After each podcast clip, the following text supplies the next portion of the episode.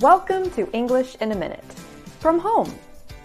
Roots are the underground parts of a plant that take in soil nutrients.